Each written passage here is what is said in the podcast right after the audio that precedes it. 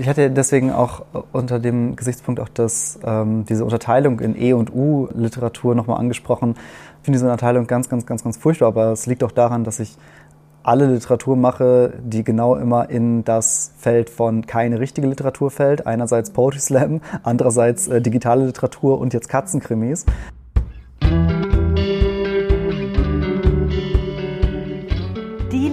Literaturgeschichte ist voll von sprechenden und handelnden Tieren. Irene hat recherchiert und herausgefunden, dass vor zweieinhalbtausend Jahren Aesop als Begründer der Fabeldichtung, in der Tiere die Handlungsträgerinnen äh, sind, gilt.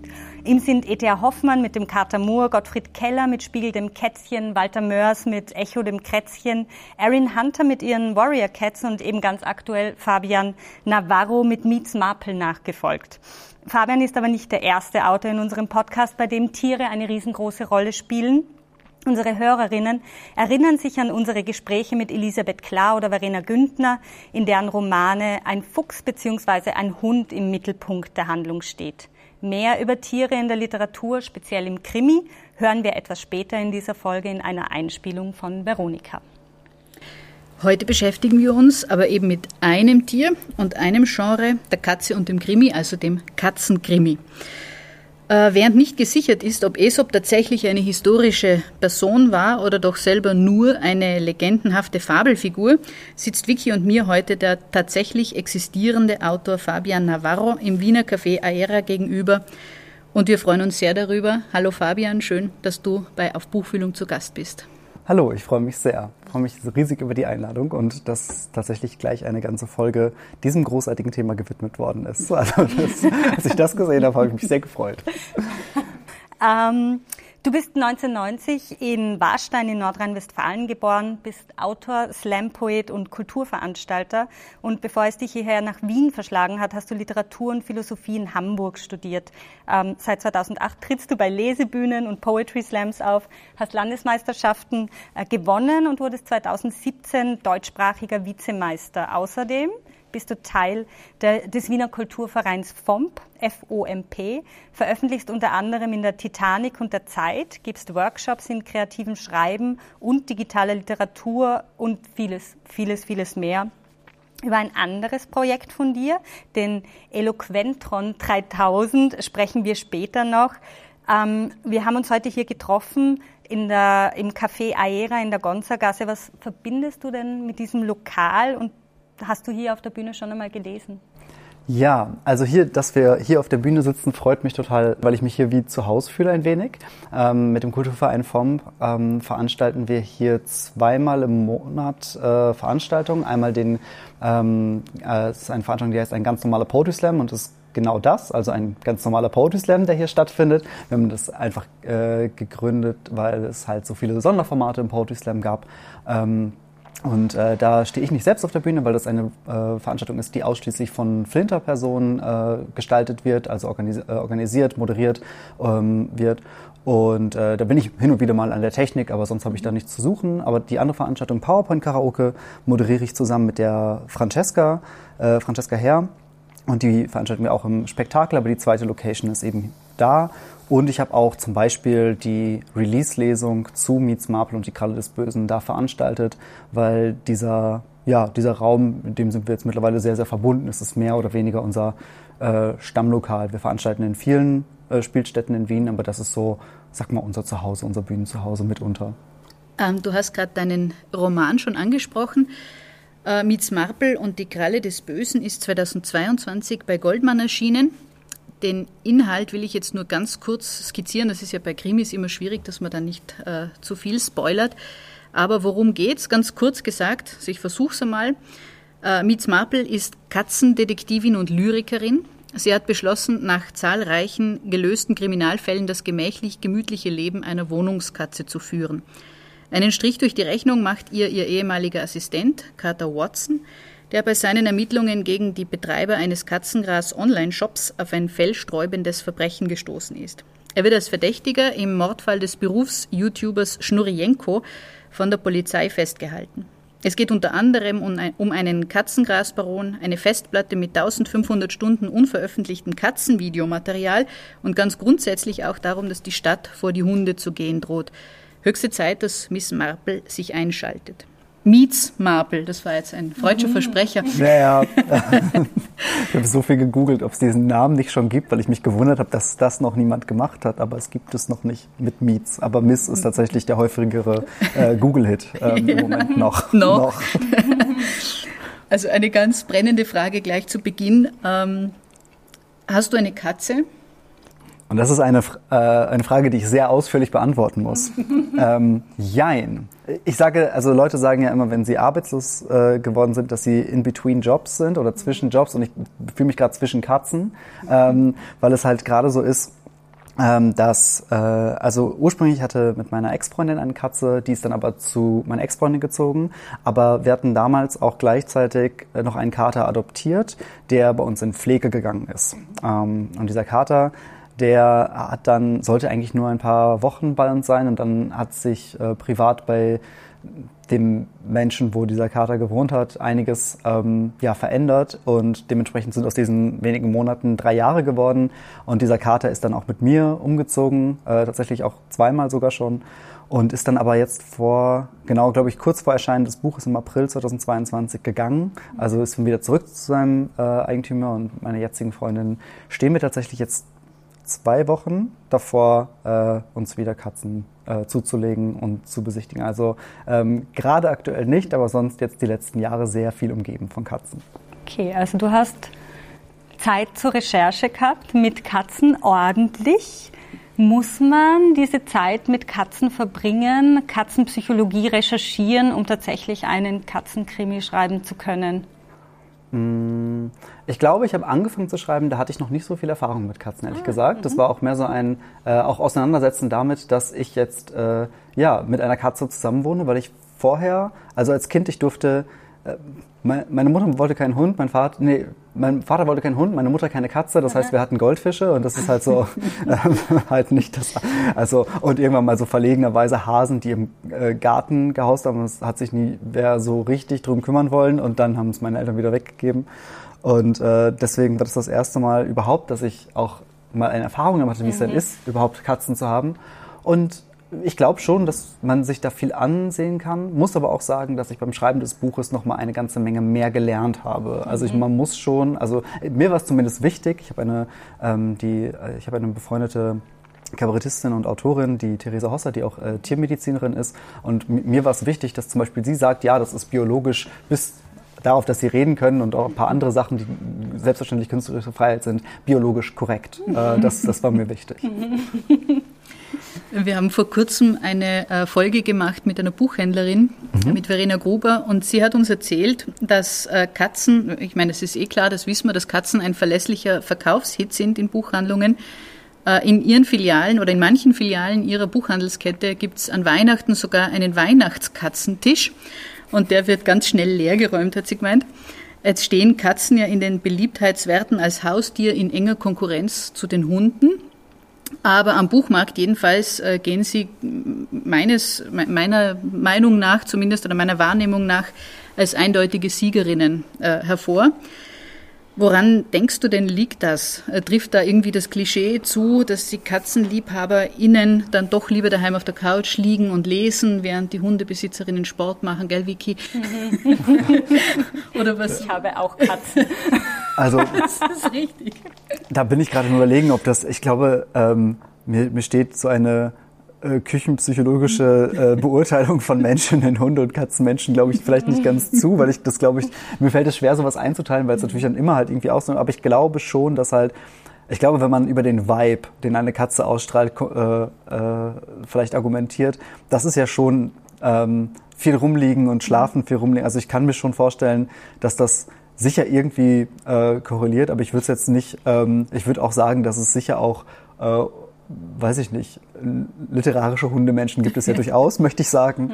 Ähm, aber ich glaube schon, dass, naja, also wenn man Katzen mag, dann mag man auch vielleicht vielleicht das Seltsame und vielleicht auch ein bisschen das Verschrobene, das Eigensinnige vielleicht. Ich glaube auch, ähm, dass diese Katzengeschenktische dann vor allen Dingen halt leergefegt werden, vor allen Dingen zu Weihnachten, weil das halt immer, ah, wir kennen wen, der eine Katze hat und der ist ein bisschen besonders oder die ist ein bisschen besonders, diese Person. Ähm, deswegen bringen wir mal dieses Buch mit. Ich glaube, das hängt so ein bisschen dahinter und ich glaube, Hunde, ähm, Ja, vielleicht auch, weil Hunden ja zumindest immer nachgesagt wird, dass sie auch weniger eigensinnig auf, also vielleicht Dinge tun. Also vielleicht ist es sich einfacher vorzustellen, dass eine Katze auf eigene Faust eine narrative Handlung durchlebt, als ein Hund, der vielleicht ähm, doch eher einem fixierter ist auf einen Menschen. Also es ist ja auch etwas, was mir wichtig war in dem Buch, dass ähm, die Menschen eine sehr, sehr, sehr untergeordnete Rolle spielen, dass die halt nicht äh, so präsent sind, weil es gibt auch Katzenkrimis, die zum Beispiel einfach Menschenkrimis sind, einfach aus der Perspektive einer Katze mhm. erzählt. So, mhm. das, äh, das ist, glaube ich, auch noch mhm. etwas. Ja, ähm, aber so eine abschließende, richtig gute Antwort habe ich auch nicht. Du hast jetzt eh schon angesprochen, dein Roman ist ein Krimi, es ist ein Spiel mit dem Genre Krimi auch ein bisschen, es ist eine ironische Auseinandersetzung, ähm, der durchaus auch als normaler äh, Krimi funktioniert, würde ich sagen. Was macht für die beim Schreiben den Unterschied? Warum hast du dir dazu entschieden, erstens einen Krimi zu schreiben und zweitens einen Katzenkrimi zu schreiben? Das ist auch wieder eine Antwort, die länger dauert. Ähm, ich glaube nicht, dass ich mich sonst hingesetzt hätte und gesagt hätte, ach, ich möchte jetzt heute mal einen Katzenkrimi schreiben. ähm, ich äh, komme aus dem Poetry Slam. Ähm, und das bedeutet, dass ich eigentlich, also ich bin ans Schreiben herangekommen, dass ich über Bühnenliteratur ähm, den Zugang gefunden habe. Ich bin bei Poetry Slams als Jugendlicher aufgetreten und war dann aber auch Teil von Lesebühnen, also Lesebühnen im Sinne von, man trifft sich einmal im Monat ungefähr mit festem Ensemble und stellt dort neue Texte vor die aber auch in der Länge dann selten wesentlich länger sind als zehn Minuten. Und ähm, derzeit bin ich Teil von zwei Lesebühnen, einmal von äh, Sinn und Seife hier in Wien und von Randale und Liebe in Hamburg. Und in Hamburg war es so, ich glaube, das muss 2018 gewesen sein ähm, oder 19. Da hat mir der Hinner Köhn, das ist ein Stand-up-Comedian und Autor, äh, mir die Aufgabe gegeben, bei dieser Lesebühne einen Katzenkrimi zu schreiben. Wir haben dort ein Spiel mit dem Publikum. Das Publikum gibt uns vier Wörter und wir geben uns untereinander ein Genre und mit diesen Wörtern und dem Genre müssen wir bis zum nächsten Monat einen Text verfasst haben. Und ich habe die vier Worte bekommen. Duschvorhang, Knabenkörper, Inhalator und Paraklausitiron. Und ähm, äh, ja, ich, genau, man erkennt, einige Sachen sind drin geblieben. Ich glaube, der Knabenkörper, den haben sie mal rausgestrichen. Ähm, aber äh, mit diesen, äh, mit diesen äh, Worten äh, hat dann der Hinak gesagt, hey, und er dachte, er wirkt mir damit einen rein. Äh, bis zum nächsten Monat schreibt doch einen Katzenkrimi. Wie witzig wäre das? Und ähm, ich habe mich dann hereingesteigert und habe erstmal Figuren entworfen, was ich sonst, also mal hat man Zeit für diese Texte, mal nicht. Und ich hatte eine relativ lange Zugfahrt dann nach Hamburg und hatte den Text noch nicht geschrieben, wie es immer so ist bei diesen Lesebühnen. Mhm. Und habe mich dann aber so reingefuchst, äh, dass ich die Figuren entworfen habe und dann erst den Text äh, begonnen habe, dass äh, da schnell so fünf bis sieben Minuten Text bei herausgekommen sind, die auch unglaublich gut ankamen mhm. und sich auch sehr gut beim Schreiben angefühlt haben. Und dann habe ich was Ungewöhnliches gemacht, was ich sonst nicht mache, nämlich einfach einen zweiten Teil hinterhergesetzt, also das fortgeschrieben zum nächsten Mal, bis ich dann äh, insgesamt so über die Zeit, ich hatte auch mehrere, ich habe auch mehrere Ansätze für Fälle da schon, was mir jetzt gerade auch gerade gut äh, in den Kram passt, dass ich das schon einmal vorgearbeitet habe und hatte dann irgendwann zu einem Zeitpunkt so eine Stunde Material für eine Lesung. Die habe ich mhm. auch hier im Café Anno äh, mal gemacht. Und dann wollte ich noch eine szenische Lesung machen mit der Ronja Forcher zusammen, ist eine Schauspielerin, die unter anderem aus äh, Der Bergdoktor bekannt ist. Ähm, und wir ähm, hatten gedacht, es wäre super witzig, einfach eine Lesung mal aus diesem Manuskript zu machen. Und geplant war die für den 17.03.2020. Mhm.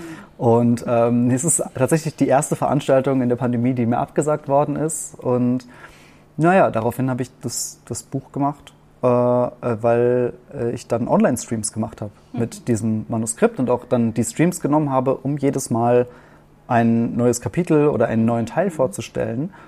Und dann hat sich irgendwann durch äh, auf Anlehnung der, also die Jasmin Schreiber, eine Autorin, ähm, äh, hat gesagt, hey, äh, liebe Agentin, schau dir das mal an, das ist cool. Und dann hat die Elisabeth Ruger Agentur gesagt, hey, Fabio, möchtest du nicht das Buch fertig schreiben? Mhm. Und ich meinte, mir sind 110 Auftritte ausgefallen, ich habe Zeit.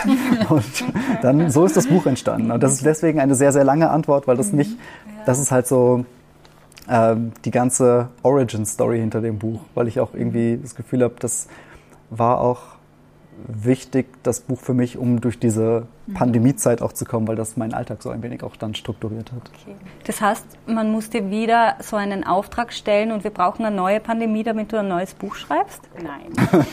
ich hoffe nicht, bitte nein. Oh Gott. ähm, nein, also ähm, es gibt ja immer so diese Theorie, also ich gebe ja auch Kurse im kreativen Schreiben und äh, für Poetry Slam und mhm. ich habe häufig die, die Idee, dass Leute so die Vorstellung haben, man muss fürs Schreiben so mega inspiriert sein oder mhm. diese, dieses, dieser Geniekult, der sich überall mhm. noch durchzieht und das Schreiben halt ein Handwerk ist, was man einfach erlernen kann. Ähm, das ist ja auch eine Zeit lang, habe ich, äh, in der Pandemie habe ich auch Streams gemacht zum kreativen Schreiben, so einen Online-Schreibtisch. Mhm und ähm, es gibt halt einfach zwei Dinge, die maßgeblich motivieren. Das sind halt Geld, Geld und Deadlines. Mhm. Und das andere ist vielleicht noch äh, Langeweile, wenn die Langeweile nicht mehr auszuhalten ist. Aber so die drei Faktoren, finde ich, sind am inspirierendsten. Und ähm, deswegen, also es muss nicht zwangsweise nur eine Deadline sein. Okay. Aber quasi auch eine Aufgabenstellung, oder? Ja. Also ganz einfach zu sagen, mhm. hey, du hast diese vier Wörter, bau sie ein in einen... Also ich finde, wenn nämlich ein Rahmen vorgegeben ist, fällt es mir leichter, kreativ zu sein, weil ich dann versuche, aus diesem Rahmen auszubrechen. Mhm. Ähm, ähm, und ähm, diese Wörter zumindest so einzubauen, dass sie nicht mehr zu erkennen sind als etwas komplett Abwegiges. Und mhm. wenn sie abwegig sind, dann richtig abwegig. Mhm. Ähm, und äh, das Spiel damit macht mir einfach große Freude. Das ist halt für mich äh, ja auch dann erhöht den Spaß beim Schreiben einfach auch. Ähm, wie sehr hast du die mit Krimis auseinandersetzen müssen? Hast du viele gelesen? Liest du gerne Krimis oder gar nicht? Ähm, ich muss sagen, bevor ich Germanistik bzw. Deutschsprache Literatur äh, hieß es in Hamburg studiert habe, ähm, habe ich recht viel Krimis gelesen und da ist mir dann irgendwie so ein bisschen eingetrichtert worden, dass es halt diese Unterscheidung in ernste und nicht ernste Literatur mhm. überhaupt gibt. Und dann habe ich natürlich erstmal das nachgeholt, was ich dachte verpasst zu haben und bin dann irgendwann drauf gekommen, oh, so viel verpasst habe ich vielleicht doch nicht an einigen Stellen.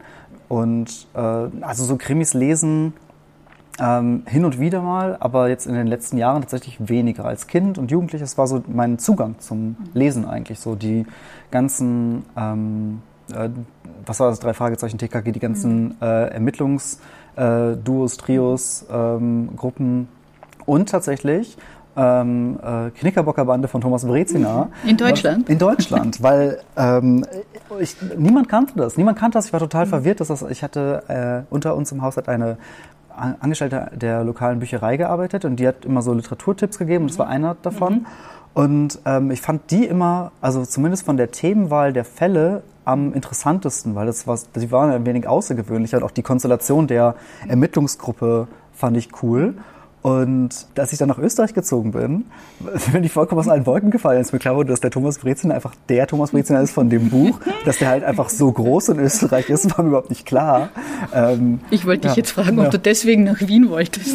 Na, also das war nicht der Grund, aber ich war dann natürlich positiv überrascht davon, auch ein bisschen verwirrt, aber auch positiv überrascht. Der Thomas Breziner hat mir letztens noch einen Brief zu dem Buch geschrieben, oh. hat mich sehr gefreut. Mhm. Ähm, ja, das war sehr schön. Was hat er geschrieben? Oh mein Gott. Ähm, ich, hatte, ich hatte ihm das Buch einfach geschickt. Eigentlich ursprünglich war der Plan, dass wir es ihm schicken. Das hatten, hatten wir vorher mal angefragt, ob er Lust hat, das Buch zu lesen und hinten ein, äh, ein kleines Quote drauf zu schreiben. Das ist sich dann zeitlich nicht ausgegangen mit der Version, aber ich habe es dann trotzdem noch geschickt mit einem kleinen Brief, das auch so eben wo, was ich gerade erzählt habe, dass der Zugang ja. zur Literatur auch so ein bisschen äh, über die Kickerbocker bei mir am Anfang stattgefunden hat. Und es war einfach ein Dankesbrief dafür und das war auch ein, äh, ja, hat sich dafür bedankt und hat äh, sehr, sehr äh, liebe Worte noch irgendwie dafür gefunden und mir alles Gute gewünscht dafür. Das hat mich sehr gefreut. Du beziehst dich ja in deinem Buch auf ganz viele von den Krimis, die, die du gelesen hast. Die titelgebende Meets Marple, das ist äh, klar. Sie wohnt bei Agathe äh, Christiansen. Äh, der, der Verweis ist, ist ganz klar, aber es stecken noch ganz viele andere da drin. Würdest du deinen Roman als eine Persiflage bezeichnen oder stört dich diese Zuordnung? Also das war mir recht wichtig, dass es nicht nur eben halt Quatsch ist. Also dass es, ich möchte, dass das wollte, dass das Buch zumindest halt auch als Krimi und irgendwie spannend gelesen werden. Ich habe eben, ich muss mich korrigieren, was Krimis angeht. Ich habe zumindest die Hörbücher, die Sherlock Holmes Hörbücher, die letzten Jahre sehr viel gehört. Und so wenn neue drei Fragezeichen Folgen kommen und ich irgendwo hinfahre, so dann höre ich die auch gelegentlich. Aber ähm, tatsächlich diese Fälle, und ich habe auch die Computerspiele von Sherlock Holmes jetzt eine Zeit lang gespielt, das sind so Sachen, die waren mir schon wichtig, dass halt ähm, dass es halt irgendwie doch spannend ist. Und ich habe so wenig die Idee gehabt von, es gibt das Konzept des Metamodernismus, was irgendwie so ein wenig in Richtung von Postmodernismus geht, also die Vorstellung davon, dass im Modernismus war alles schwierig und äh, die ganze Welt war, war schwierig und alles musste politisch sein und Postmodernismus macht sich alles über alles lustig und die Metamoderne, so die Vorstellung, so wie ich es verstanden habe, stellt beides gleichwertig. Also dass die Unterhaltung und auch ernste Themen gleichwertig behandelt werden können oder dass zumindest eine alberne Form, wie zum Beispiel der Katzenkrimi, dann trotzdem gegebenenfalls ernstzunehmendere oder vielleicht mit einer Fallhöhe andere Themen noch verarbeiten kann. So, das war ein wenig die Grundidee auch hinter dem Buch, weil ich es auch, glaube ich, nicht ausgehalten hätte, nur ähm, ein, eine Quatschsituation an die andere zu reihen. Weil mir auch wichtig war, dass das Buch zumindest in Grundzügen zumindest halt gut zu lesen ist als Geschichte. Dein Verlag, äh, das haben wir eh eingangs gesagt, ist Goldmann und mhm. der gehört zur Random House Gruppe, die auch die Katzenkrimis von Akif Birinci im Programm hatte. Nach einer Äußerung, ich mache das jetzt ganz kurz, äh, von ihm, ich glaube 2015 so herum mhm. war das, über KZs auf einer Pegida-Kundgebung, äh, hat der Verlag dann diese Bücher gesperrt. Stattdessen ist jetzt deiner im Programm. War das auch irgendwie eine Reaktion auf äh, Birinci, einerseits als Auslöser für dich, äh, um das zu schreiben und andererseits auch für den Verlag? Oder hat das irgendwie eine Rolle gespielt, diese Tatsache, dass die einen Katzenkrimis, die ja mega erfolgreich gewesen sind, äh, quasi eben zurückgezogen oder, oder eben gesperrt worden sind und jetzt sozusagen ein, ein Gegenmodell erschienen ist? Oder war das überhaupt kein Thema? Also wir haben natürlich darüber gesprochen. Mir sind die Bücher ja geläufig und auch der Autor als Person und Lebenswandel. Und mir ist schon wichtig, dass ein Genre wie das Katzenkrimi, dass wir das nicht den Faschisten überlassen. Das war mir schon wichtig und zu sagen, wir wollen das Genre Katzenkrimi einfach antifaschistisch besetzen, wenn es auch nur bedeutet, dass jemand, der kein Faschist ist, einen Katzenkrimi geschrieben hat. So, das war vielleicht mhm. einfach, der, äh, also es gibt den Slogan kein Katzenkrimi, den Faschisten, der hin und wieder im Rahmen dieses Buches gefallen mhm. ist.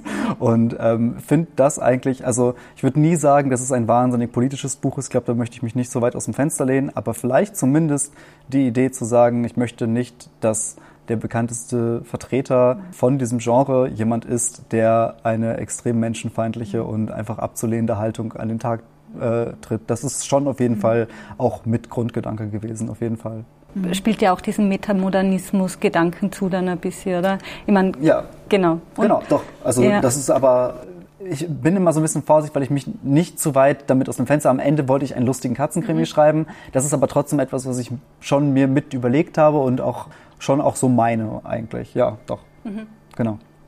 Ähm, Gehen wir wieder rein ins Buch. Es Gerne. ist voller Sprachwitz. Ähm, du spielst beispielsweise mit klanglich ähnlichen Wörtern, semantischen Feldern. Ein paar Beispiele Allah von den ersten Seiten, ihr liest es kurz vor. Da schwimmen Gehsteige wie geschleckt, etwas lässt überrascht aufschnurren. Man tritt nicht in ein Fett, sondern in ein Fressnäpfchen. Verdächtige Katzen werden nach ins Gefängnis Alcatraz überstellt. Wie hast du denn das semantische Feld erschlossen und hast du da Wortlisten angelegt oder wie muss man sich das vorstellen? Mm, ich glaube, Wortlisten habe ich nicht gemacht, mhm. aber ich glaube, ich habe versucht, jeden Wortwitz, der mir passend schien, an den Stellen unterzubringen. Und ähm, also da ich von der Bühne komme, habe ich immer auch gedacht, ich möchte auch, wenn ich es dann vorlese, auch Spaß beim Vorlesen haben. Und ich glaube, gerade solche semantischen Gleichklänge, wenn sie, also ich glaube, wenn man sie liest, kommen sie gar nicht so gut rüber, wenn man sie, als wenn man sie vorliest. Mhm. Und ähm, also so semantische Wortfelder. Ich, ich habe versucht, zumindest Redensarten so zu drehen, wie sie Katzen sagen würden. Also das ist zum Beispiel äh, mir überlegt, ich weiß nicht, irgendwie hatten wir, ich glaube, wir hatten im Lektorat auch eine Diskussion über irgendwie eine Schuhmetapher, wo es äh, keinen Sinn ergeben hat, dass Katzen so etwas sagen, weil sie halt keine Schuhe benutzen. Also das halt versucht zumindest so eine künstliche, es ist, spielt ja in einer Katzenparallelwelt, die auch ihre eigene Sprache und auch irgendwie eigene Floskeln haben. Also, also ich versuche zumindest, dass diese Welt, die gebaut wird, auch eigene sprachliche Eigenheiten hat, die da stattfinden, ja, aber ich habe es auch nicht wahnsinnig systematisch gemacht. Ich habe es erstmal geschrieben und dann im Lektorat später drauf geschaut, äh, ist es stimmig. Also mhm. genau, das äh, steckt weniger System drin, als ich mir wünschen wollen würde, zumindest im ersten Teil jetzt. Du hast gerade gesagt, der erste Teil. Äh, ja. Ich habe eine Frage, äh, nämlich ist äh, für Krimis ja auch äh, ganz häufig der Fall, mhm. dass es Serien sind. Auch im Tierkrimi gibt es ein paar Beispiele Rita Mae Brown und Lillian Jackson Brown habe ich notiert mit Katzenkrimis, aber um auch einmal ein Schaf auftreten zu lassen, Glenn Kill von Leonie Swen, wo das klügste Schaf übrigens Miss Maple heißt, mhm. äh, wird es einen Nachfolgeroman zu Meets Marple geben. Also ich hoffe, also ich schreibe ihn zumindest. also ähm, tatsächlich das Exposé und äh, die Lese die ersten Seiten stehen sowieso schon und ähm, das ist auch ein Herangehen, wie ich an das Buch auch rangegangen bin. Also unabhängig davon, ob das jetzt nochmal äh, im gleichen Verlag erscheint oder ob das jetzt, also ähm, was jetzt damit passiert. Mir macht das unglaublich viel Spaß zu schreiben und für mich ist es ja auch der erste Roman und für mich ist es halt eine gute Methode, äh, nachdem ich diese Welt ja sowieso aufgebaut habe, erstmal mich im Romanschreiben ja, weiter vorzutasten. Und ich finde, das fühlt sich genau richtig an, erstmal damit zu experimentieren. Einen zweiten Teil, wie gesagt, den gibt's schon und es gibt auch Ideen für mindestens zwei oder drei weitere, mhm. weil ich halt bei dieser Lesebühne damals nach einer Zeit wollte ich nicht immer nur Fortsetzungen schreiben, weil das für Leute, die davor nicht da waren, halt Quatsch gewesen wäre. Habe ich dann immer neue Ansätze für Fälle gemacht. Das heißt, ich habe so ja vier, vier bis fünf Anfänge von Fällen, wo ich auch denke, die könnten noch interessant sein und äh, würde da schon gerne eine Serie draus machen, ja. Was anderes, was für Krimis auch ganz typisch ist, äh, ist ein Gefälle zwischen dem Erfolg einerseits bei den Leserinnen und Lesern und einer weitgehenden Ignorierung, sage ich jetzt mal, äh, durch die klassische Literaturkritik. Mhm. Äh, wie nimmst du denn die Rezeption deines Romans bisher wahr? Ziemlich genau so. Also ähm, das ist äh, tatsächlich etwas, wo ich, äh, ich hatte deswegen auch unter dem Gesichtspunkt auch das, ähm, diese Unterteilung in E- und U-Literatur nochmal angesprochen. Ich finde diese Unterteilung ganz, ganz, ganz, ganz furchtbar, aber es liegt auch daran, dass ich alle Literatur mache, die genau immer in das Feld von keine richtige Literatur fällt. Einerseits Poetry Slam, andererseits äh, digitale Literatur und jetzt Katzenkrimis. Es ist aber, also ähm, ich finde Krimis ähm, die müssen halt immer so einen hochliterarischen Anstrich. Also ich glaube, wenn man, wenn man, ich glaube, ist im Namen der Rose ist ja schon auch ein Krimi und mhm. ist ja schon literarisch Wagner. Es gibt so ein paar Ausnahmen, weil Sherlock Holmes damals zwar populär war und jetzt so alt ist, darf es auch ein Klassiker sein. Ähm, oder halt natürlich auch Agatha Christie. Ähm, all die Bücher werden entweder erst posthum irgendwie zu mhm. Klassikern und auch irgendwie als Weltliteratur geadelt und während der Zeit ist es dann halt eben populär. Ich glaube, das ist aber nicht nur für Krimis. Ich glaube, das gilt für Genre, vor allen Dingen Genres und einige Felder von Literatur einfach als nicht literarisch gezählt werden. Und ich glaube, es liegt auch unter anderem bei Krimis daran, weil es halt mit Abstand ja eins der erfolgreichsten ist. Ich glaube, kommerzieller Erfolg ist im Literaturbetrieb nicht immer recht. Also so, ähm, wenn er nicht äh, aus dem Literaturbetrieb selbst kommt, hatte ich immer so den Eindruck zumindest. Ja, aber ich äh, steige da auch nicht ganz durch, weil ich auch noch in, in dem ganzen Feld noch mich neu fühle. Also das kommt auch noch dazu. Aber die Resonanz vom Publikum ist eine gute, nicht? Das die Resonanz vom Publikum ist wahnsinnig toll. Also das, genau, die Antwort. Also das, das ist auch etwas, was ich, äh, das, ich habe mich total gefreut, weil also die Rezensionen sind du, also fast durchweg positiv. Meine liebsten Rezensionen sind die dann negativ sind, weil die dann sagen, das war mir zu albern. Und äh, ich finde es witzig, wenn du das Buch mit dem Titel und dem Cover mit der Katze mit dem Monokel auf kaufst und dir das zu albern ist, dann vielleicht die Anspruchshaltung an die Bücher, die du kaufst, überdenken. vor allen Dingen, also ja, das, das fand, das fand ich wirklich dann selbst unterhaltsam. Das sind dann auch, dann haben auch die negativen Kritiken auch keine Schlagkraft mir gegenüber, weil der Rest war wirklich sehr, sehr lieb, sehr positiv und die Punkte, die vielleicht hin und wieder mal kritisiert worden sind, äh, sei es halt irgendwie viele Charaktere oder viel, ähm, man, es ist schwieriger zu folgen, als man vielleicht angedacht hat, was ja auch in meinem Sinne eigentlich ist, sind dann Dinge, die ich antizipiert hatte und von dem her ganz viele Stories mit Leuten, die ihre Katzen fotografieren mit dem Buch zusammen und es ist alles nur noch lieb und wholesome und ich mag das total gern. Also das ist wirklich, wirklich toll. Und auch ähm, vor allen Dingen jetzt bei bei Live-Lesungen merke ich es halt noch zusätzlich, weil ich die Live-Lesung auch immer noch begleite mit äh, Musik und Soundeffekten und eher so ein Live-Hörspiel daraus mache. Und auch nach Poetry Slam Veranstaltungen, äh, wenn ich da die Bücher auch noch zusätzlich verkaufe, das ist alles sehr, sehr toll, weil die Leute sich einfach wirklich freuen, auch über allein die Idee des Buchs. Mhm. Also das, das finde ich auch schön. Du hast ja gerade den Umschlag angesprochen. Ich finde den mhm. irgendwie total spannend, weil wenn man den aufklappt, das Buch, ähm, dann sind drinnen auch irgendwie noch ähm, Polaroid-Fotos von Katzen, die irgendwie sehr ernst oder sehr seltsam oder sehr bedrohlich, nein, bedrohlich nicht, Sag aber halt. Falsches, ja. wahrscheinlich. Tatsächlich sind das die zwei. ja. Also das ist super. Das ist ein Stockfoto rechts okay. unten auf mhm. der hinteren Seite. Wir schauen das, die Rückseite das ist, äh, Innenband an, genau. Das ist Illustration und jetzt hier vorne, aber tatsächlich das hier oben ist der Kater, das Aha. Katerchen, was bei mir gewohnt hat. Das ist auch meine alte Wohnung im Hintergrund. Ja. Und das ist die, die Willow, die jetzt bei meiner Ex-Freundin gerade wohnt. Ja. Und ähm, Genau, und die, das war mir auch wichtig, dass die noch mit vorkommen. Ich mag den Umschlag, also so, es war ein langer Weg, aber wir haben äh, uns durchgeschlagen, dass es dann das geworden ist. Also du hast Einfluss nehmen können in die äh, Umschlagsgestaltung? Mm, ich habe mich aufgedrängt. Also ich bin halt durch, dadurch, ich habe ja bisher auch Bücher, ähm, in denen ich meine Slam-Texte gesammelt habe, ja. äh, bei kleineren Verlagen veröffentlicht, beim Lektora und beim Satyr Verlag. Ähm, und ähm, die Bücher äh, da hat man relativ viel Entscheidungsspielraum. Mhm. Also ich, da laden die Verlage auch zu ein und äh, war das einfach auch gewohnt, dass man das macht. Mhm. Das war jetzt bei, äh, bei dem Verlag jetzt ein wenig anders. Ähm, meine Lektorin aber ähm, hat mich da auch ermuntert, dass ich da mitspreche und ich habe, äh, wir haben tatsächlich insgesamt, glaube ich, zehn, zehn Vorlagen gehabt, die wir durchgearbeitet haben. Und diese zehn Vorlagen, da haben wir eine Top 3 erstellt. Und ich glaube, mein Top ist nicht mal genommen worden, also mein Top 1 mhm. nicht. Mhm. Und ich bin im Nachhinein aber zufrieden. Und das war auch etwas, eine Erfahrung jetzt bei dem großen Buch, ähm, also im großen Roman jetzt, also das meine ich mit großem Buch, dieses Lernen von Entscheidungen, auch dann Leuten überlassen, die sich länger damit beschäftigen als ich selbst, mhm. war für mich eine sehr, sehr interessante Erfahrung. Ich habe natürlich immer um Ideen gekämpft, aber nur bis zu dem Punkt, an dem ich eingestehen musste, okay, das ist tatsächlich der bessere Ansatz dafür. Mhm, mhm, und äh, das war sehr schön eigentlich. Also es ist auch sehr viel beim, also sei es im Lektorat oder bei der Umschlagsfindung dann, ähm, waren das viele schöne Momente dann. Und bin jetzt auch einfach super zufrieden.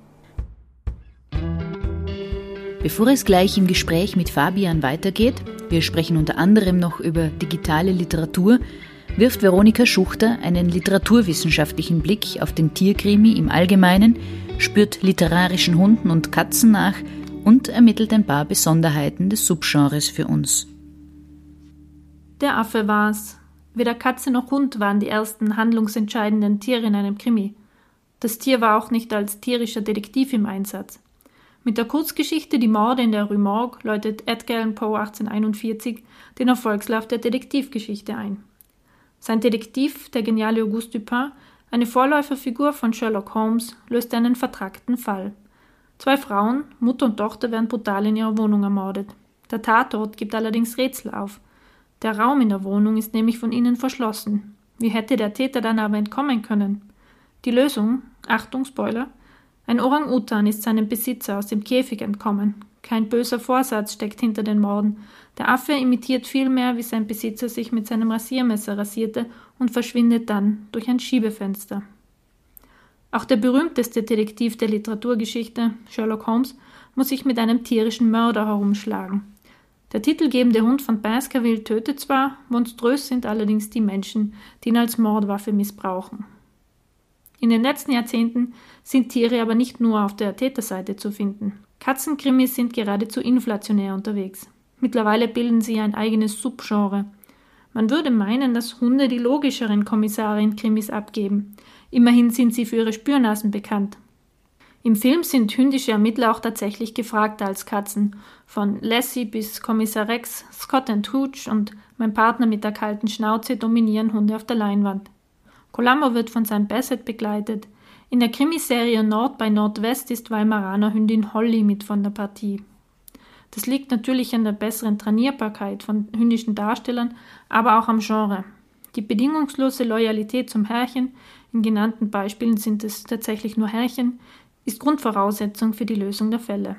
Allerdings, so scheint es, traut man ihnen weniger Grips und Individualität zu als Katzen. Weshalb Katzen als eigenständige ErmittlerInnen auch besser taugen. Umsetzen lässt sich das freilich besser literarisch als filmisch.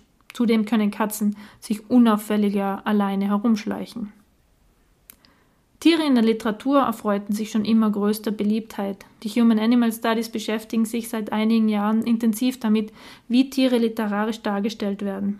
Bleibt man bei den beliebtesten Haustieren in unseren Gefilden, Katzen und Hunden, zeigt sich, dass die beiden pragmatisch Arbeitsteilung betreiben. Hunde sind für die Rührseligkeiten zuständig, Katzen für den Witz. Der Hund ist der treue Gefährte, man denke an Ebner Aschenbachs Krambambuli oder Haushofers Die Wand, und der arme Neufundländer Rollo liegt trauernd am Grab von, genau, von Effi Priest. Arme Effi, armer Rollo. Leicht haben sie es nicht, die literarischen Hunde. Ganz im Gegenteil zu den Katzen. Die brauchen den Menschen nicht, sie lassen sich eher zu ihnen herab. Das sind die stereotypen Leitlinien, die sich aus der Beobachtung der Tiere speist. Die Human Animal Studies sprechen eher von Anthropomorphismen. Das bedeutet, dass menschliche Eigenschaften in die Tiere hineingelesen, hineininterpretiert werden. Die Tiere werden also vermenschlicht. Wer kennt das nicht von seinen eigenen Haustieren vielleicht? Katzenkrimis sind die Königsklasse auf diesem Gebiet. Da wird das Verhalten der Tiere nicht nur menschlich gedeutet, die Katzen haben tatsächlich menschliche Eigenschaften. Manche der tierischen ErmittlerInnen können sogar sprechen. Tierkrimis bedienen sich nicht nur an Anthropomorphismen, sie sind auch hochgradig anthropozentrisch. Die Tiere lösen menschliche Kriminalfälle. Manchmal tun sie das, weil Frauchen oder Herrchen ermordet wurde. Manchmal unterstützen sie die Ermittlerinnen, die ohne sie recht planlos werden. Manchmal tun sie es auch einfach aus Neugierde. Literaturwissenschaftlerin Daniela Striegel nimmt eine spannende Einteilung der literarischen Tiere vor. Sie sind entweder Tool, Freund, Symbol oder der bessere Mensch. Tendiert der Hund eher zum Freund, manchmal auch zum besseren Menschen, waren Katzen literaturgeschichtlich hochgradig symbolisch aufgeladen. Teuflisch, Begleiterinnen von Hexen, Unglückswesen, aber auch Symbol für Herrschaft, für Verführung und Göttlichkeit. Katzen, sie sind uns irgendwie unheimlich und überlegen. Für die Katzenkrimis müsste man noch eine Kategorie hinzufügen. Katzen sind nicht die besseren Menschen, sie sind besser als Menschen. Weniger im moralischen Sinne, ganz sicher aber was die Intelligenz und den Spürsinn angeht. Ein wahrer Kern liegt darin natürlich auch verborgen. Katzen und auch Hunde können Menschen sehr gut lesen. Das kann beim Klären von Kriminalfällen natürlich nur weiterhelfen. Schon eine kurze Recherche liefert hunderte von Katzenkrimis zutage. Der deutsch-türkische Autor Akif Pirinci wird häufig als Erfinder des Genres bezeichnet und rühmt sich dessen auch selbst. 1989 startete er seine äußerst erfolgreiche Fehlidee-Reihe. Dabei gibt es nur einen kleinen Schönheitsfehler, war damals Lillian Jackson Browns erster Katzenkrimi doch schon 23 Jahre alt. Die Amerikanerin startete ihre Reihe rund um Kata Coco im Jahr 1966. In ihre Fußstapfen trat eine andere Amerikanerin, fast gleichen Namens, Brown, aber anders geschrieben, nämlich Rita Mae Brown. Mit Rubinroter Dschungel hat sie zwar einen Kultklassiker der lesbischen Literatur vorgelegt, finanziell einträglicher sind ihre Katzenkrimis. Seit 1990 legte sie 27 Krimis rund um Katze Mrs. Murphy vor. Die mussten ja ein Erfolg werden. Immerhin wird Rita Mae Browns Katze Sneaky Pie Brown als Co-Autorin auf den Covern angeführt. Liest man die Titel, fällt einem schnell ein weiteres Merkmal der Katzenkrimis ins Auge. Sie beziehen sich humoristisch auf das Genre des Kriminalromans. Meets Marple lässt grüßen. Um aus der Flut von Katzenkrimis herauszuragen, ist also schon etwas Originalität gefragt. Kaspar Panitzer lässt eine Katze namens Frau Merkel in München ermitteln, mit so schönen Titeln wie Saukatz oder Grantelkatz. Auch die Hochkultur kann sich für Katzenkrimis begeistern. Büchner-Preisträgerin Sibylle Levitscharow macht die Katze ihres Kommissars zum Titelhelden. Kilmauski heißt der, allerdings recht schwach geratene Krimi aus dem Jahr 2014. Es gibt so viele, um auch nur die wichtigsten zu nennen, darum versuche ich es erst gar nicht. Es sei allerdings nicht unterschlagen, dass auch andere Tiere als Hunde und Katzen detektivisch im Einsatz sind. Die Schafskrimis von Leonie Swan sind Bestseller. In Glen Kill ermittelt ein Schaf namens Miss Maple. Pferde, Schweine, Enten und Graupapageien sind ebenfalls im Mordgewerbe unterwegs. Mein persönlicher Titelfavorit Nur der Hamster war Zeuge von Heike Heuer. Mit diesem Buchtipp von Veronika geht es zurück ins Gespräch mit Fabian Navarro.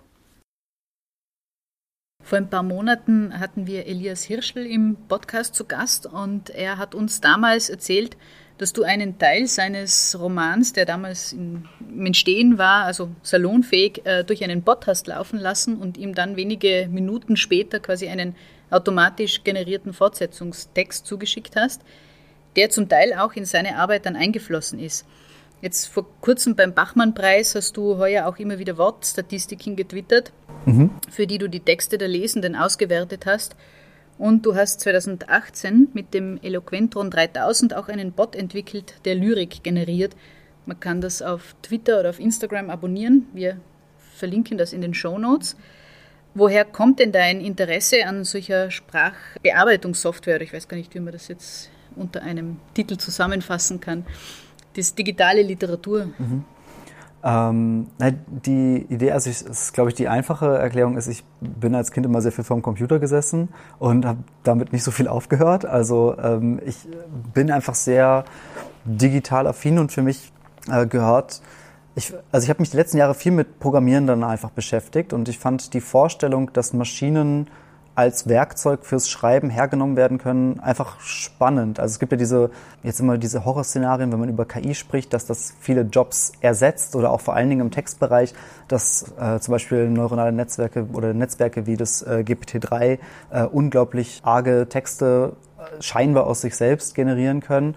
Und um mit dieser Angst, glaube ich, fertig zu werden, habe ich mich weiter ins Programmieren gestürzt, um mal das zu erforschen und bin dann schnell drauf gekommen, dass das kein Ersetzen ist und auch nichts, wovor ich Angst haben muss in gewisser Hinsicht, sondern eher etwas, was mein Handwerkszeug erweitert. Also es ist im Grunde einfach ein Handwerkszeug für mich als Autor, um mein Schreiben zu erweitern. Und in dem Fall zum Beispiel haben wir das gemacht. Ich setze äh, mit dem Elias Hirschel wird es jetzt bald auch einen Blog geben, wo wir unsere Arbeiten, die eben in diese Richtung gehen, hochstellen. Also wir haben zum Beispiel auch die Eigenschaften ohne Mann gemacht. Wir haben den Mann ohne Eigenschaften äh, mit einem Programm ausgewertet, das nur alle Eigenschaftswörter, also Adjektive und Adverbien, in der Reihenfolge, wie sie in dem Buch von Robert Musil auftauchen, in ein Dokument geschrieben. Das sind 220 Seiten und das dann als eigenständiges Buch quasi äh, jetzt äh, formuliert.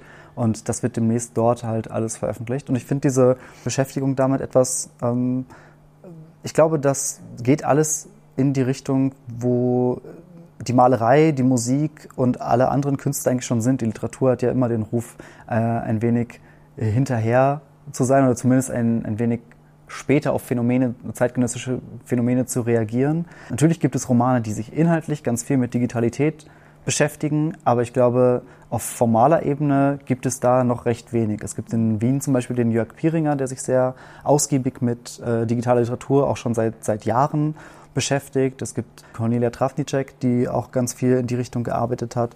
Und in Deutschland den Hannes Bayer zum Beispiel und die Katrin Passig, die ja auch eben in die, diese Richtung arbeiten. Aber ich glaube, da ist noch viel mehr möglich und es macht auch einfach, also am Ende ist es wieder ein Faktor, es macht einfach Spaß. Also so, das kommt noch dazu. Ja. 2020 hast du ja im Satyr Verlag äh, Berlin eine Anthologie mit dem Titel Poesie.exe äh, herausgegeben und die enthält Texte von Menschen und Maschinen. Was ist denn da das Konzept dahinter? Ähm, das Konzept dahinter ist, dass wir eben auch mit diesen die Maschinen neben uns AutorInnen die Arbeit wegspielen. Äh, es sind Texte eben, die mit Hilfe von maschinellen, also Hilfsmitteln, sage ich mal weil es gibt Dinge, die sind mit einem Rubik's Cube erstellt worden. Es gibt äh, Dinge, die durch Generatoren, die durch neuronale Netzwerke entstanden sind und die herkömmlich geschrieben worden sind. Und dann sind über den Texten steht nicht, wer welchen Text verfasst hat. Man muss selbst herausfinden, wer die Text von, auf welche Art und Weise die Texte entstanden sind. Hinten gibt es eine Liste mit den Methoden für die Texte. Und manchmal steht dann nur, ist mir im, kurz vorm Schlafen, habe ich das in mein Handy getippt oder ähm, ein fast einseitiger Absatz über das neuronale Netzwerk, wie es trainiert worden ist und welche Besonderheiten äh, dahinter stecken.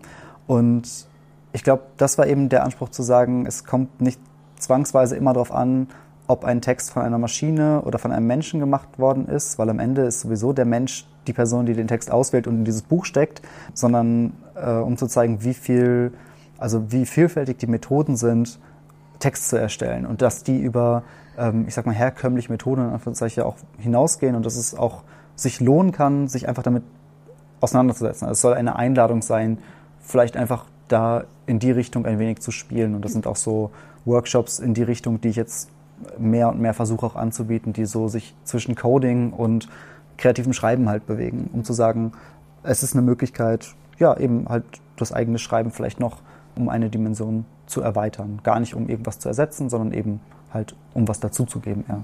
Genau. Glaubst du, dass sich dadurch auch das Bild von Autorinnen und Autoren ändern wird in Zukunft? So dass man einfach irgendwie, bevor man zur Lesung geht, schnell noch einen Text generiert oder so? Sicher. Also ich glaube vor allen Dingen der Vorteil besteht darin, dass wir Texte, von denen wir vielleicht genug haben, in Anführungszeichen. Also ich habe mit dem Bot zum Beispiel, mit dem Eloquento 3000, das erste, was mir eingefallen ist, was sich damit sehr gut generieren lässt, sind so Gebrauchslyriktexte. Also alles, was Geburtstagsgedichte, Anlassdichtung und so weiter, wo wenn man selbst schreibt, kriegt man häufig so dann so Anfragen von wegen, hey, du schreibst doch, wir haben jetzt Hochzeit, kannst du nicht? Oder ähm, du, jemand hat Geburtstag, kannst du nicht? Und da eine Maschine zu haben, wo man auf den Knopf drückt und sagt, ja, hier, äh, da ist dein Text. So, die klingen sowieso alle ähnlich Weihnachtsgedichte. Und ähm, das ähm, ist für mich natürlich, können die Sachen auch von Herzen kommen. Aber ich finde, ähm, äh, manchmal sich dann, um, um dann halt Zeit und Aufmerksamkeit und Energie für Dinge zu haben, die einem wirklich dann am Herzen liegen. So, das ist eigentlich so ein bisschen die Idee dahinter. Aber ist natürlich auch äh, ein Stück weit kokettieren mit, mit dem Ersetzen von, von AutorInnen. Ja. Ich möchte noch einmal abschließend ganz kurz auf den Roman zurückkommen, weil ich mhm. ein paar Zeilen darin gelesen habe, wo ich mich dann erinnert habe, dass Wien äh, vor kurzem die lebenswerteste Stadt, also wieder ausgezeichnet wurde oder bestätigt wurde, was wir eh wissen, es ist die lebenswerteste Stadt der Welt. Mhm. Ähm, und Mietz äh, Marple, was, was sie sagt, würden wahrscheinlich trotzdem äh, manche Wienerinnen und Wiener unterstützen und unterschreiben. Äh, Mietz Marple sagt über den Ort, der nicht näher definiert mhm. ist, also der Handlungsort ist nicht, nicht eindeutig festzumachen. Äh, ich zitiere ganz kurz, diese Stadt ist wie ein ungeputztes Katzenklo, überall nur Staub und Unrat, der immer aufs Neue aufgewirbelt wird. Keine gesunde Katze hält das nüchtern aus. Was war denn ausschlaggebend für dich, gerade nach Wien zu kommen? Und wie erlebst du die Stadt, den politischen Staub, den Unrat, der immer wieder aufgewirbelt, aber nicht weggekehrt wird? Oder um die Frage ganz österreichisch zu formulieren, geht sich Wien, geht sich Österreich für dich noch aus? äh, naja, die Frage, geht sich die Welt gerade insgesamt sowieso aus? Ist, glaube ich, die, also ich finde es in Wien sehr, sehr aushaltbar auf jeden Fall, muss ich sagen. Also ich bin damals mit meiner damaligen Freundin hierher gezogen. Ähm, ich war schon selbstständig und ich war deswegen relativ flexibel und äh, sie eben nicht. Und dann habe ich halt gesagt, gut, dann ist es halt Wien. Und mittlerweile genieße ich es halt sehr. Also diese Lebensqualität kann ich schon unterschreiben. Also ich, in Hamburg war ich auch sehr, sehr, sehr glücklich, sehr zufrieden. Aber ich weiß nicht, was jetzt als nächste Stadt kommen müsste. Also ich bin jetzt sowieso die letzten Jahre so oft innerhalb Wiens umgezogen, dass ich erstmal eine Zeit lang überhaupt an einem Ort bleiben möchte. Umzogen ist schrecklich. Und von dem her, also ich fühle mich schon echt wohl da. Auch natürlich ist das politische Klima eine Katastrophe, aber das ist in Deutschland auch und das ist es in, ähm, generell in Europa oder in der also weltweit gerade. Und ich weiß nicht, Österreich ist für mich, ja, weiß ich nicht, ähm, immer noch immer noch leicht mystisch, muss ich sagen. Ähm, aber ich komme langsam rein und wie lange wohnst du schon da? Seit sechs Jahren jetzt. Okay. Also, und jetzt kommst du langsam rein. Ja, aber es ist, ja, was langsam rein. Also ich bin letztens bei einer Lesung begrüßt worden mit, na schade, dass man den Deutsch, deutschen Zungenschlag noch hört. Vom, vom Veranstalter, ich war so, puh. Ähm, und das ist ja auch so, das ist so sehr klassisch, glaube ich, wenn man als Deutscher oder hörbar, vor allen Dingen als Deutscher nach Österreich kommt, man kann es nicht richtig machen. Entweder man spricht kein Dialekt, das ist nicht richtig, oder man versucht ihn zu lernen, dabei kann man ihn in der Zeit, während man lernt, noch nicht richtig und wird ständig darauf hingewiesen, dass man es nicht richtig macht. Und deshalb lernt man es nicht, weil man keinen Spaß dran hat, es zu lernen. Und dann ist man wieder am Anfang. Und ähm, ich muss aber sagen, dass ich diese, diese so, also ich weiß auch, dass viele das in Österreich halt gar nicht so toll finden, diese kultivierte Feindseligkeit irgendwie mittlerweile einfach sehr belächeln kann und auch irgendwie da, also ich finde es trotzdem auf eine weirde, masochistische Art charmant und äh, dementsprechend, ja, ähm, finde ich es doch irgendwie ganz, ganz okay da zu sein. Und vor allen Dingen bin ich sehr lieb aufgenommen worden hier in der Stadt. Äh, einerseits durch die Poetry Slam Szene und äh, mittlerweile habe ich einen Kreis von FreundInnen, den ich jetzt so schnell auch nicht hinter mir lassen wollen würde. Also ja. Also du bleibst Wien erhalten, während Elias ja nach Deutschland äh, zumindest mal zeitweilig. Ja, schauen wir mal, wie zeitweilig das wird. Ich bin auch echt ein bisschen, ein bisschen schade, aber der Elias, wir arbeiten ja an vielen Sachen zusammen. Er hat ja auch unter anderem die Songs von Florian Silberschweif aus dem Buch vertont mhm. ähm, und auch bei der äh, Lesung da zusammen mit dem Christoph Hildmannsberger auch live performt. Mhm. Ähm, und bei den Lesungen gibt es auch Einspielungen von diesen Songs. Ja, also versuche ich auf irgendeine Art und Weise die Stellung zu halten, ja. während, während er in Deutschland ist. Kann man die Songs irgendwo hören oder gibt's, ist es geplant? Bisher nur bei den Lesungen. Also wenn es irgendwann mal ein Musikvideo dazu gibt, dann bestimmt. Aber ich glaube, vorher ähm, muss man, äh, also bei Lesungen wird es gespielt, aber bisher haben wir auch äh, entschieden, die nicht zu veröffentlichen, sondern mhm. das ist dann auch der Mehrwert, den man dann bei einer Lesung zum Beispiel dann hat. Das ist mir auch wichtig, dass das halt, dass Lesungen da einen Mehrwert bringen. Gut, herzlichen Dank. Also wir sind noch nicht fertig natürlich. Aber danke ja. mal ja. für die Beantwortung unserer langen Fragen. Ah, ja. Wir haben noch zehn. Kurzfragen mhm. vorbereitet. Ah, genau. Mhm. Starten wir mal rein. Sind Katzen eigentlich die besseren Menschen? Nein. Auf gar keinen Fall. Also Katzen sind furchtbare Menschen. Sie werfen ständig alles um, sind super egoistisch und manipulativ. Also auf gar keinen Fall. Nein. Aber sie sind witzig. Agatha Christie oder Arthur Conan Doyle? Ich muss sagen, ich habe dafür zu wenig Agatha Christie noch gelesen. Das ist tatsächlich etwas, was gerade auf meiner Leseliste steht. Also im Moment kann ich nur Arthur Conan Doyle äh, sagen, weil ich davon mehr kenne. Aber ich glaube, mich zu erinnern, dass ich da recht viel gelesen habe. Und ich erinnere mich äh, jetzt auch in den letzten Wochen habe ich tatsächlich bei Patricia Highsmith noch ein paar mhm. Sachen äh, gelesen, die ich auch nochmal richtig gut fand. Das heißt, da ich jetzt offenbar Krimi-Autor bin, muss ich, muss ich mir da generell nochmal ein dickeres Fell zulegen. Mhm. Ja. Ich habe ja selber zwei Katzen und sie machen immer extrem absurde Dinge. Äh, deswegen die Frage an dich, welches Katzenmysterium hast du bis jetzt nicht lösen können? Nicht lösen können. Ähm, also ich habe, wie gesagt, ja sehr, sehr viel recherchiert. Was ich großartig fand, ist der Bleb. Äh, der Bleb ist äh, das Phänomen, wenn eine Katze die Zunge raushängen lässt und sie nicht wieder reinzieht. ähm, äh, ich, ich, glaube, das ist tatsächlich, aber das ist so ein, äh, da gibt es ganz viele tiermedizinische Erklärungen zu. Was ich am witzigsten finde, ist das Keckern, das Eck, Eck, Eck, Eck, wenn äh, eine Katze am Fenster sitzt und ja, einen Vogel sieht oder etwas Beeindruckendes und nicht dahin kann. Ähm, das finde ich, ich glaube, da gibt's, wenn ich das noch richtig weiß, gibt es da keine hundertprozentige Erklärung, warum es, warum es geschieht. Aber ähm, vielleicht habe ich auch nicht ordentlich recherchiert, das kann auch sein. Schrödingers Katze oder Simons Cat? Auch Schrödingers Katze. Äh, mit welcher deiner Charaktere würdest du gerne einen Abend im Restaurant zur silbernen Pfote verbringen und wieso? Mm, ich glaube, das ist eine gute Frage, das ist eine richtig gute Frage. Ich, ich glaube, mit Cornelius Kneifer würde ich sehr gerne noch mal mich länger unterhalten. Das ist eine meiner lieb, liebsten Figuren geworden. Mhm. Ich glaube, der hat viel zu erzählen. Mhm. Es ist auch viel, also der Elias Hirschler hat gesagt, ich soll auf jeden Fall einen Hummer-Spin-Off schreiben, was ich immer noch nicht komplett verworfen habe. ja. Milky Way oder Mars? Ah, Milky Way. Ich, hab, ich esse beides nicht mehr. Ich ernähre mich mittlerweile vegan, aber ich glaube, Milky Way war auf jeden Fall immer weit vorne. Mhm. Okay, dann ist die nächste Frage spannend. Was müsste passieren, damit du Katzenfutter probierst? Ähm, oh, man sagt ja immer, ab einem gewissen absurd hohen Summe Geld ist jeder käuflich. Ich glaube, das ist so die Richtung, in die die Antwort gehen würde. Würde sie aber nicht komplett ausformulieren. Robert Miausil oder Hermann Miauwill? Äh, Hermann Miau, oh, sind beides, ehrlich gesagt, beides Autoren. Die du gar nicht magst. Die, na, die einfach furchtbar, also die wirklich halt sehr, sehr öde, es ist ja, sind ja beides Erwähnungen, die der Watson auch genau. äh, nennt. Und der Watson ist für mich jemand in meiner Vorstellung, der eben genau äh, nur hohe Literatur liest und äh, sich auch ja gerne ähm, dann 250 Seiten Beschreibung von äh, Harpunenpflege äh, durchlesen möchte. Also ich, äh, ich trotzdem äh, miau will, weil ich glaube, das, das, das, das Wahlding äh, finde ich doch irgendwie interessanter.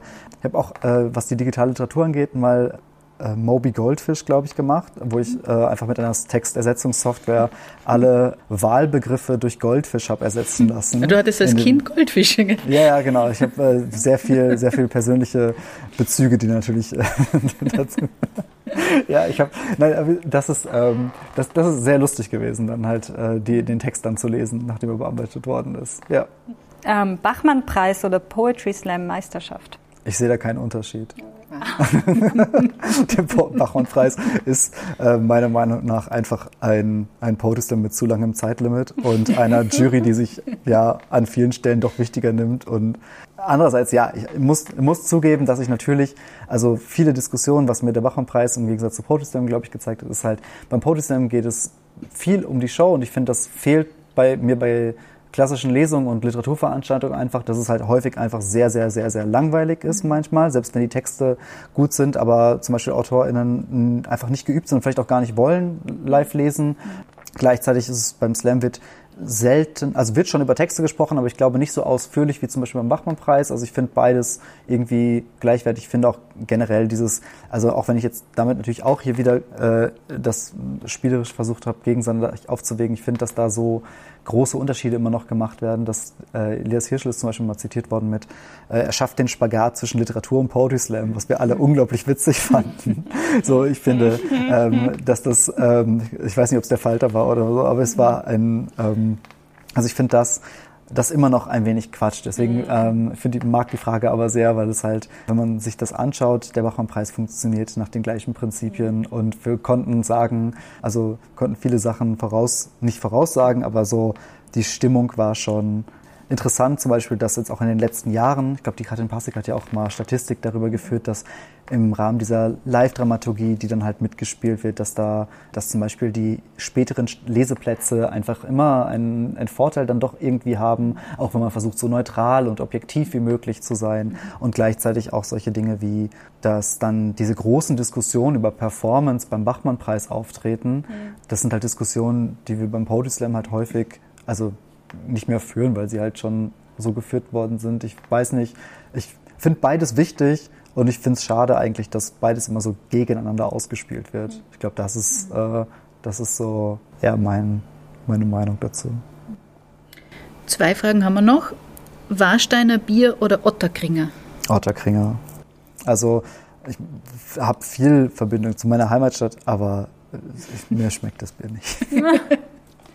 Ähm, Katzengras oder Baldrian? Ähm, Katzengras, aber auch nur. Also kommt drauf an, wo die Katzen sind. Wenn sie in meiner Wohnung sind, eher Katzengras. Baldrian ist dann. Das macht natürlich mehr Spaß, aber die Katzen sind halt natürlich dementsprechend dann auch drauf. Ja. Danke, Fabian, für dieses wirklich spannende Gespräch. Dankeschön. Vielen Dank. Danke für die Einladung. Zum Schluss danken wir dem Café Aera ganz herzlich für die Möglichkeit, das Gespräch mit Fabian hier aufzeichnen zu dürfen. Das Aera ist häufige Spielstätte und Veranstaltungsort des schon erwähnten Kulturvereins FOMP, der mit seinen zahlreichen Veranstaltungen und Workshops zu den aktivsten AkteurInnen Österreichs im Bereich dynamischer Bühnenliteratur und Bühnenkunst zählt. Ein ganz besonderer Höhepunkt im Veranstaltungsjahr 2022, an dem auch FOMP beteiligt ist, sind die 26. deutschsprachigen Poetry Slam Meisterschaften, die vom 2. bis 6. November zum ersten Mal in Wien stattfinden werden. Beim größten Bühnenliteraturfestival Europas versammeln sich jährlich die begabtesten Slam-PoetInnen aus Deutschland, Österreich, der Schweiz, aus Luxemburg, Liechtenstein, Belgien und Südtirol, um ihre besten Texte und Performances auszupacken und um den Titel Deutschsprachige Meisterin, deutschsprachiger Meister im Poetry Slam zu kämpfen. Vier Tage lang wird Wien Spielstätte von zehn Vorrunden, sechs Halbfinals und zwei Finals im Einzel- und Teambewerb sein. Lasst euch das nicht entgehen und schaut inzwischen schon mal auf die Website slam22.at, da findet ihr alle weiteren Infos.